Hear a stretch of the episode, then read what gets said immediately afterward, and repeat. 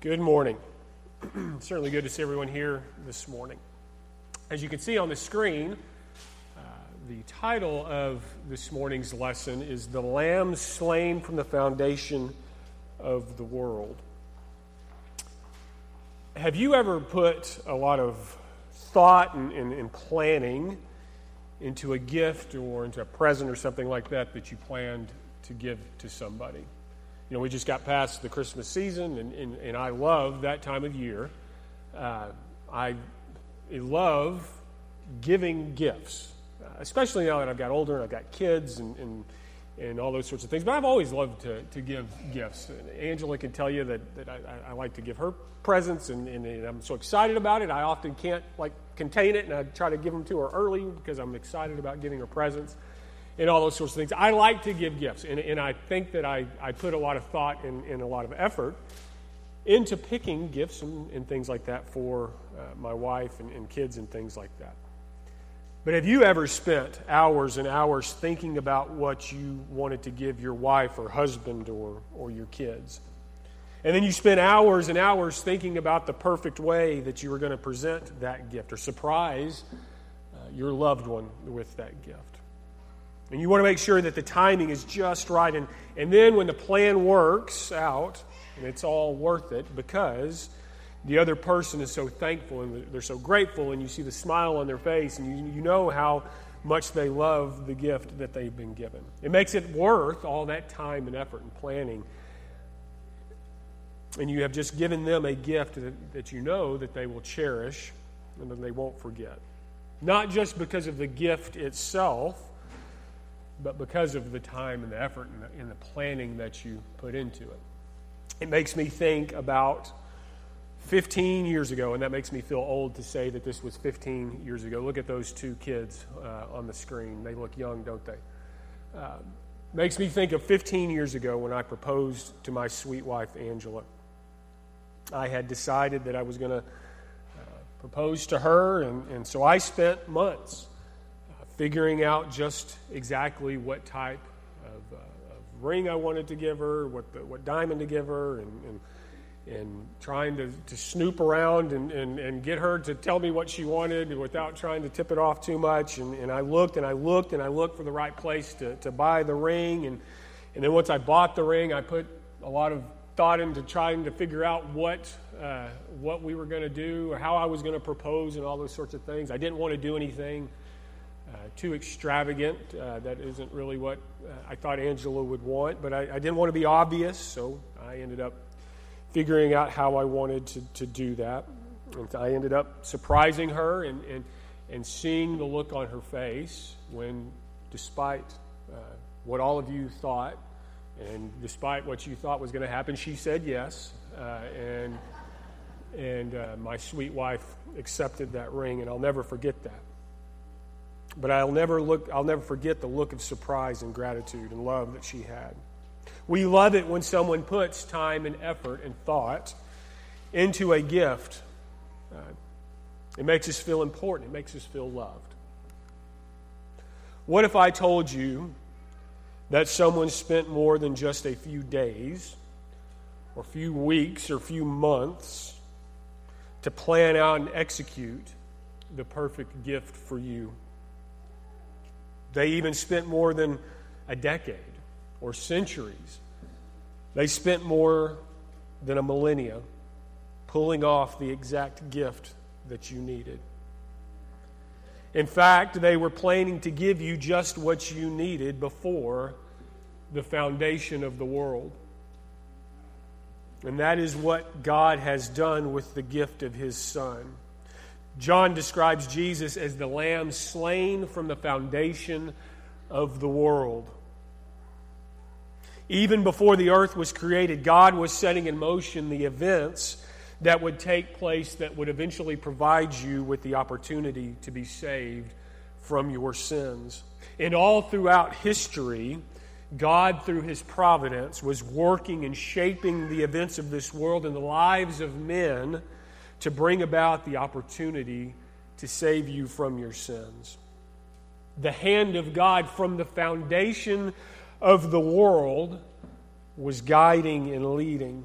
His providence was at work to redeem his people. About 50 days after Jesus was crucified, Peter and the rest of the apostles stand on these steps just outside the temple in Jerusalem. There were thousands and thousands of people gathered in Jerusalem.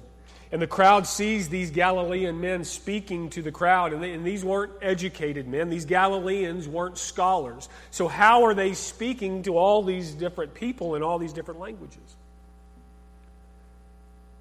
The Holy Spirit had descended upon these men, and, and Peter begins to preach a sermon exactly what I've been talking about this morning about how God had been at work, how his providence and his plan had been working to bring about this opportunity for salvation. If you would, grab a Bible, and we're going to read a passage from this sermon in Acts, the second chapter, for our text this morning. Acts, the second chapter. We're going to read verses 14 through 36. Acts, the second chapter, starting in verse 14.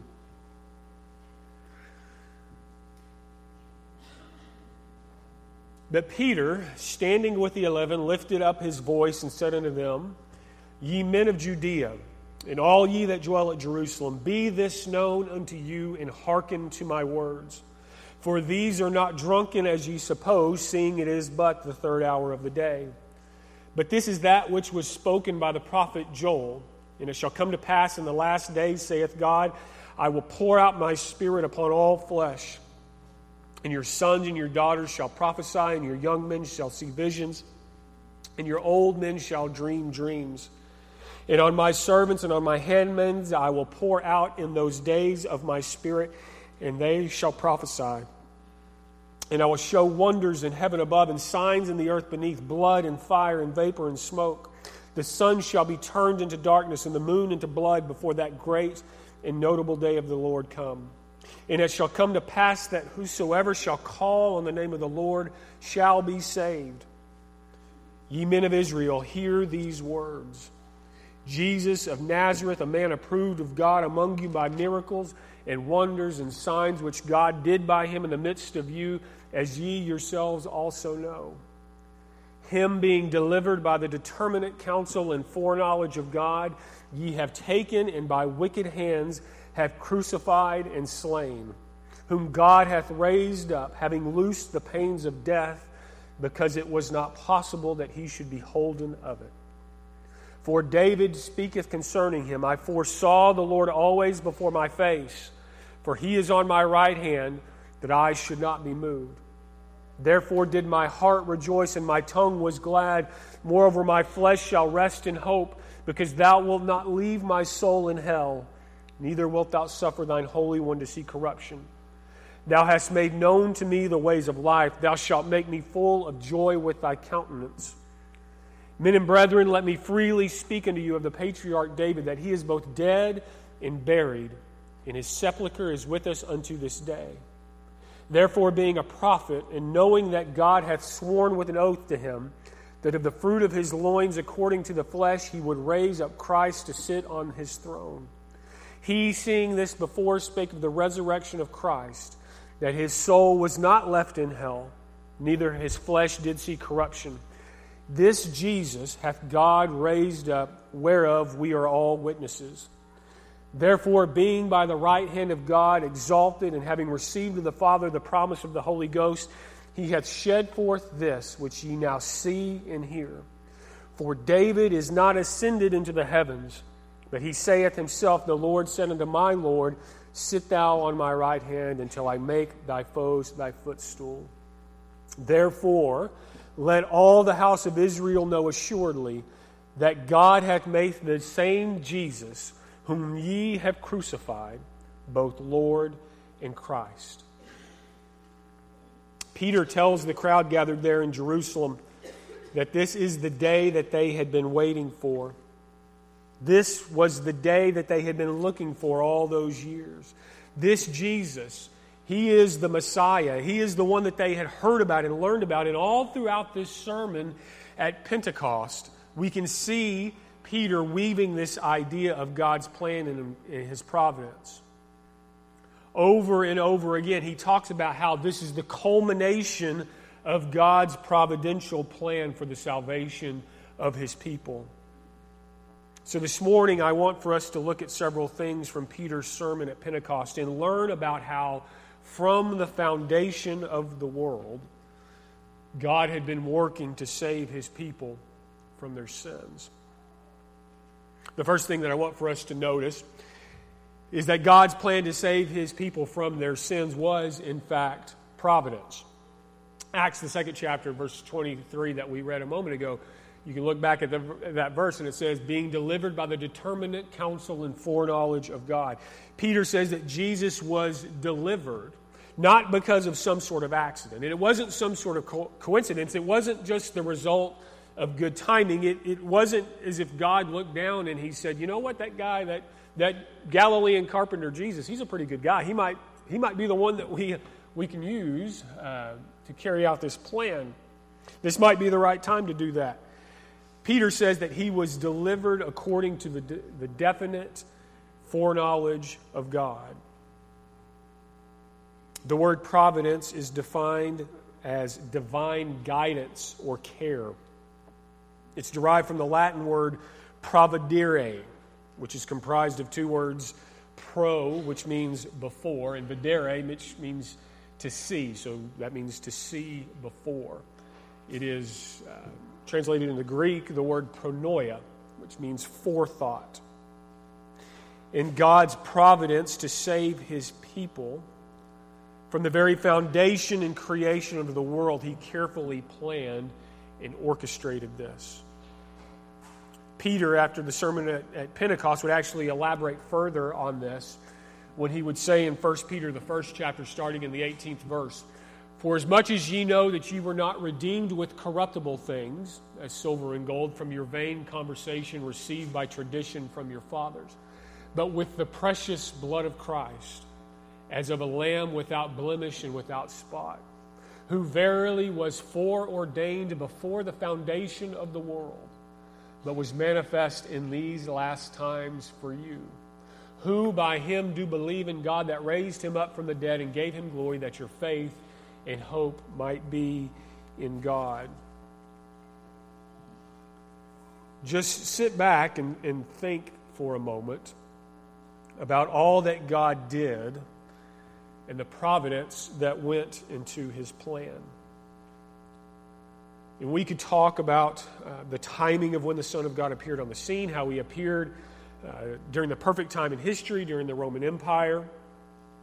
We could talk even about earlier things and events surrounding the children of Israel and their exodus uh, from Egypt. We can remember the story of Joseph and, and how God's providence was at work uh, to not just say Joseph and his family, but how those events actually led to the children of Israel uh, uh, being in Egypt. And all throughout human history, we can see how God's plan uh, in his influence, it led to Jesus in the life of our Savior. But we can go even before that, all the way to creation, and see God's providence at work and how it would play a part in his redemptive plan for his people.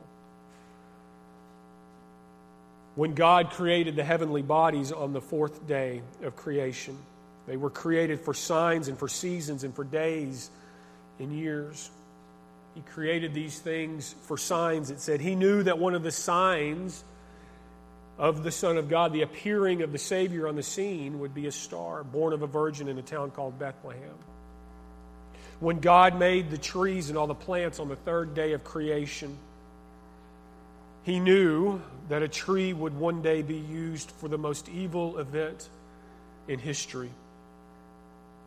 When evil men would crucify the Son of God, and yet by God's foreknowledge, this event would be used for the salvation of our souls when God cursed the ground and caused thorns and thistles to grow because of sin. contemplate the fact that God knew that one day thorns would be used to pierce the brow of his son as he hung on the tree paying the penalty for my sin. From the foundation of the world, God was at work putting things in place, setting things in motion to save his people from their sins.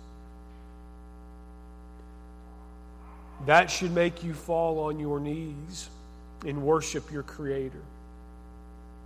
You should praise Him and continually thank Him that He loves you so much. God's providence, the hand of God from the foundation of the world, was carefully planning and orchestrating the events that would lead to your opportunity for salvation. And that leads us to the second thing that I want for us to notice. And that is that all throughout the scriptures, the plan to save man from their sins was prophesied and laid out. It was predicted exactly what would happen. Multiple times during Peter's sermon at Pentecost, he mentioned several prophecies about these events and about Jesus. And you can see there in verse 16 and verse 25 when he says that something was uttered through the prophet of Joel, or, or, for David said concerning him, and all these things that he, he refers back to these prophecies about, uh, about the Messiah and the things that would happen during that time. The events that led to the appearance of the Messiah, they were prophesied hundreds and hundreds, and in some cases thousands of years before Jesus would appear. If you go back through the Old Testament, you'll find more than 300 prophecies concerning the Messiah. And we talked about this uh, not too long ago, but these prophecies included things about like what the Messiah would come to do and, and his mission and where he would be born and, and events in his life and things that would happen and, and, and many other things. Even how he would die was described in, in amazing detail. And there's lots of reasons why these prophecies were given, but, it, but I, I think that one of the main reasons were that you, if you saw these events happening and you saw these things happening in someone's life, they were given to God's people so that they could look at someone and, ident- and be able to identify the Messiah. They were given so that when you saw all of these things in one person, you would know without any doubt that that person was the Messiah. That God's providential plan was being fulfilled. Beginning in the Garden of Eden, when God said that the offspring of a woman would, would bruise or crush the head of a serpent, we see the first prophecy concerning the Messiah. Abraham was promised that his offspring would bless, would bless the entire world. Throughout all the prophecies that we see in the major and the minor prophets, over and over again, the Messiah, who the Messiah was and what he was going to do, was predicted and laid out.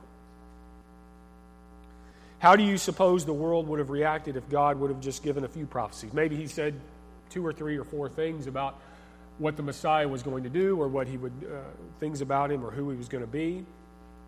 If it was just a few, then the world might have a bunch of people say, you know what, I'm the Messiah. And they could do a couple of things and, and, and claim that they were the, the promised Messiah. But through God's wisdom and through his inspiration of the Holy Spirit, the writers of the Old Testament recorded over 300 prophecies about the Messiah. And Jesus of Nazareth fulfilled every single one of them. He perfectly performed everything that the prophets said that the Messiah would do. God's providence, his plan was perfectly carried out, just like he said, just as Peter described. And that from the foundation of the world, God had been telling his people how much he loves them and what he was willing to do to save them from their sins. The third thing that I want for us to look at and be reminded of from Peter's sermon is that God can use events that seem horrible to carry out his will. Look back at the 36th verse of Acts, the second chapter, when it says, Let all the house of Israel therefore know for certain that God hath made him both Lord and Christ, this Jesus who you crucified. Peter concludes his sermon by telling the crowd that was gathered, some of whom had taken a direct role in the plot to capture and kill Jesus. He tells them that this guy, this Jesus, he was the one that the prophets had been talking about. He was the one that God had chosen. He was the Messiah. He was the Son of God, and you took him and you killed him. You murdered him. But was this something that wasn't part of God's plan? Of course not. We have already talked about how Jesus was the lamb slain from the foundation of the world. We've talked about prophecy. Even the death of the Messiah was prophesied about.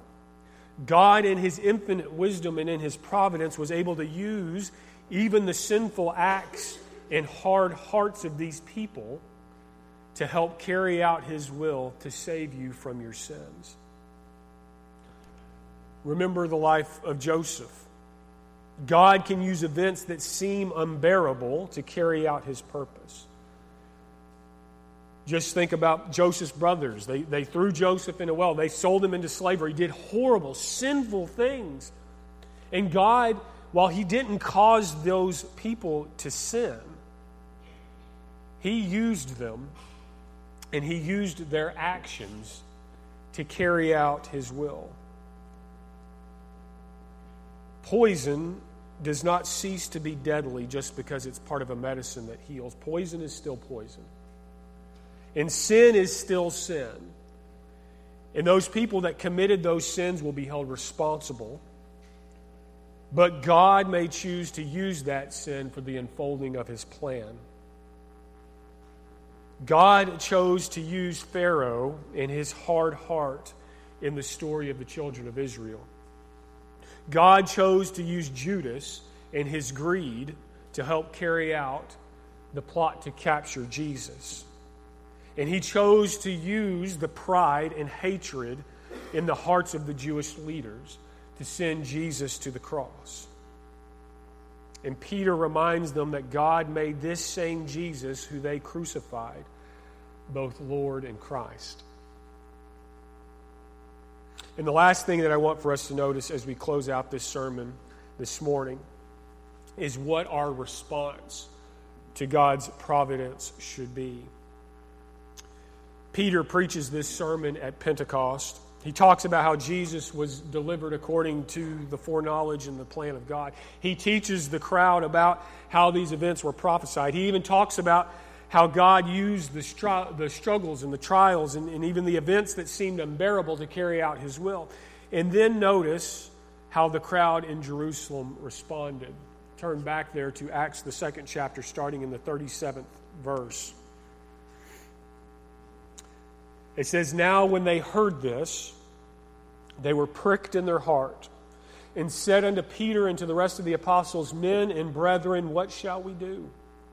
Then Peter said unto them, Repent and be baptized, every one of you, in the name of Jesus Christ, for the remission of sins, and ye shall receive the gift of the Holy Ghost. For the promise is unto you and to your children and to all that are afar off, even as many as the Lord our God shall call.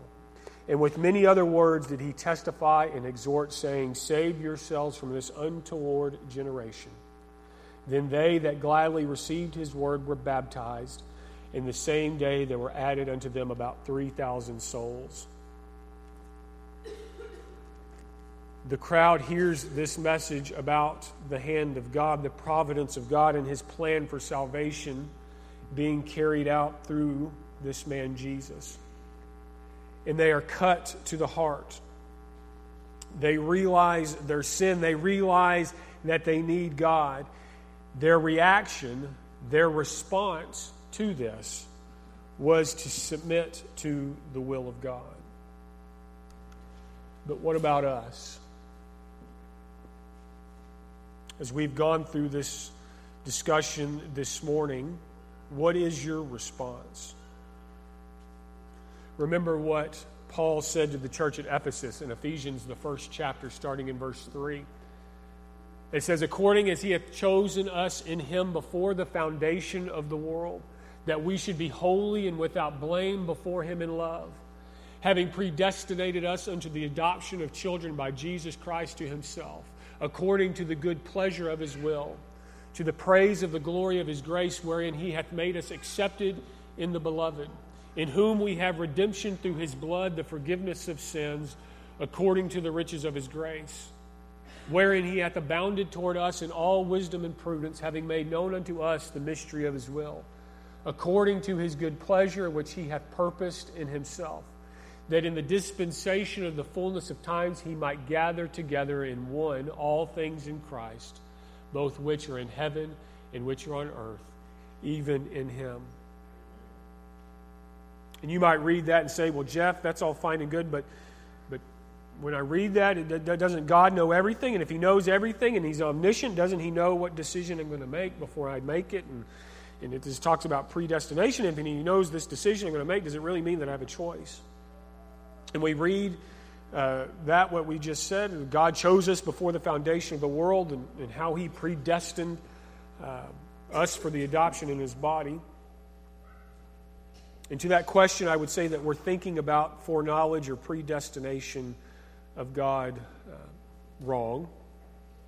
Of course, Paul was right about predestination. He is right about the predestination of those who believe in Jesus Christ and obey his word.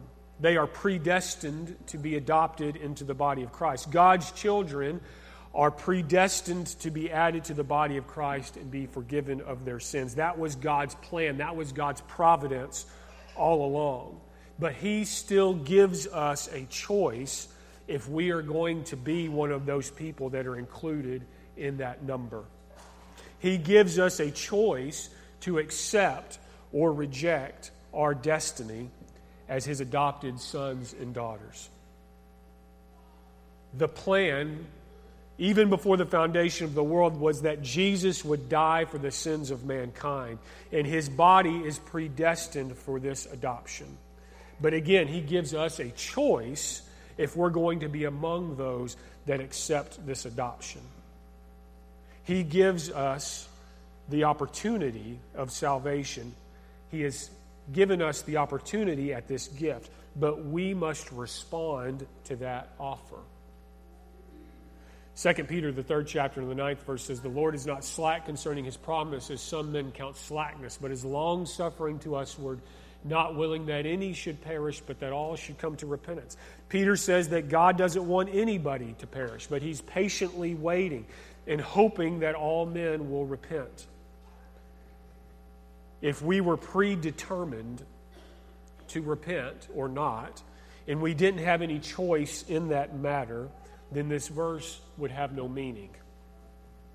Or it means that God doesn't know what he's doing and he's waiting for something that's already determined. Peter at Pentecost teaches the crowd about God's providential plan to save men from their sins. He tells them about the gift of salvation through Jesus Christ, but they still had the responsibility to take the steps to take possession of that gift. Just like Angela could have told me no. She could have rejected my proposal when I asked her to marry me. We could decide, our response to the offer of salvation could be to say no, to turn our back on God. God, from the foundation of the world, was working and moving to save you from your sins. And what will your response be? The people at Pentecost heard this sermon. They believed and confessed that Jesus Christ was the Son of God. They repented of their sins and they were baptized for the remission of their sins. But what will you do? C.S. Lewis once said, He died not for men, but for each man. If each man had been the only man made, he would have done no less. God, from the foundation of the world, has been working and moving to save not only mankind from their sins, but God, in His foreknowledge and in His plan and in His providence and in His love, has been moving and influencing and shaping this world and the events of this world to save Tim Hutchison from his sins. He has been working and moving and shaping the events of mankind to save Norman Coker from his sins. And he, through his infinite wisdom, has shaped the events of history to save a wretched sinner like Jeff McFadden from my sins. He has put more time and effort and sacrifice into this gift than any other gift that you will ever receive. He loves you that much. But how will you respond today? Will you respond like those people at Pentecost and allow your faith to move you to repent of your sins and confess that Jesus Christ is Lord and submit to Him in baptism? Perhaps you've never done that and would like to do that today. We'd love to see that happen. Perhaps you've been living a life that doesn't line, align with God's Word and you'd like the prayers of the church to give you strength and, and to help you as you make your way through this life. Perhaps there's something else that's on your heart and you'd like the prayers of the church. We'd be happy to do that with you and for you also this morning. If there's anything we can do for you, please come as we stand and as we sing.